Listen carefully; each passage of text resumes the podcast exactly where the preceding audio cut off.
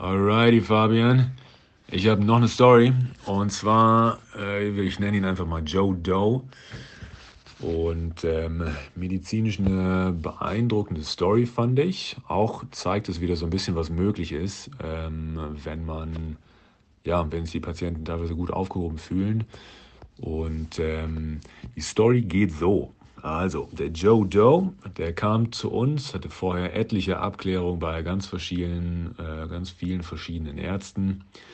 Und ähm, grundsätzlich geht es quasi um Erschöpfungszustand, wegen dem er dann nicht mehr arbeiten gehen kann. Und das war eine längere Zeit. Also ich erinnere mich nicht mehr an den genauen Zeitraum, aber es war länger als sechs Monate auf jeden Fall. Und da wurden halt viele Abklärungen gemacht, auch Labor, es wurde Blut abgenommen und so weiter. Und dann sieht man halt, Vitamin D war beispielsweise zu gering, dann äh, hat er dafür was bekommen und so weiter. Aber besonders das, was auffällig war, war, dass der Kreatinkinasewert, das CK, das war sehr, sehr niedrig. Und ähm, das ist ja, oder ja, das ist quasi einfach der Wert dafür bei Sportlern, ist der teilweise, manchmal kann der sehr hoch sein äh, quasi als ähm, Breakdown-Produkt von dem Muskel. Und dann haben die teilweise sehr hohe Werte. Das erscheint dann auf dem Labor manchmal sogar als zu hoch. Für die Sportler ist das dann aber okay. Und bei ihm war dieser Wert einfach sehr, sehr niedrig. Das heißt, er war im Prinzip einfach dekonditioniert. Und ähm, ja, quasi auch Therapie der Wahl war dann halt quasi einfach ein globales Krafttraining mal machen, einfach alles mal durch, Kniebeugen, was für ein Oberkörper und so weiter. Und ähm, ja, das Spannende war dann, also der Arzt hatte noch perfekt wirklich einmal einen äh, Plan geschrieben mit genauen Wiederholungsanzahlen, äh, Rate of Perceived Exertion, was er genau machen soll im Gym. Und der Patient hat es dann durchgezogen. Und dann gab es, es ging voran. Es war noch nicht ganz gelöst, das Problem. Es waren noch so ein paar andere Sachen da. Äh, eine interessante Sache war beispielsweise noch eine Achsenabweichung der Augen. Also er hatte nach außen geschielt.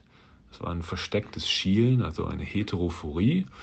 Und ähm, was auch häufig untergeht bei solchen Erschöpfungszuständen zum Beispiel, also darf man wirklich nicht verachten, ist noch eine interessante Story. Wenn man halt nach außen schielt und beispielsweise einen Job macht, bei dem man am Laptop äh, oder am PC-Bildschirm lesen muss oder auch ganz normal einfach lesen muss, müssen die Augen halt nach innen gerichtet werden.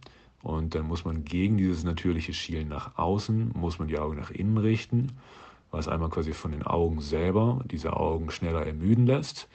Und man muss diese Bilder halt fusionieren, damit man nicht doppelt sieht. Und das ist für die Augen ähm, sehr anstrengend und auch für das Gehirn anstrengend, um diese Bilder zu fusionieren die ganze Zeit, über den ganzen Tag.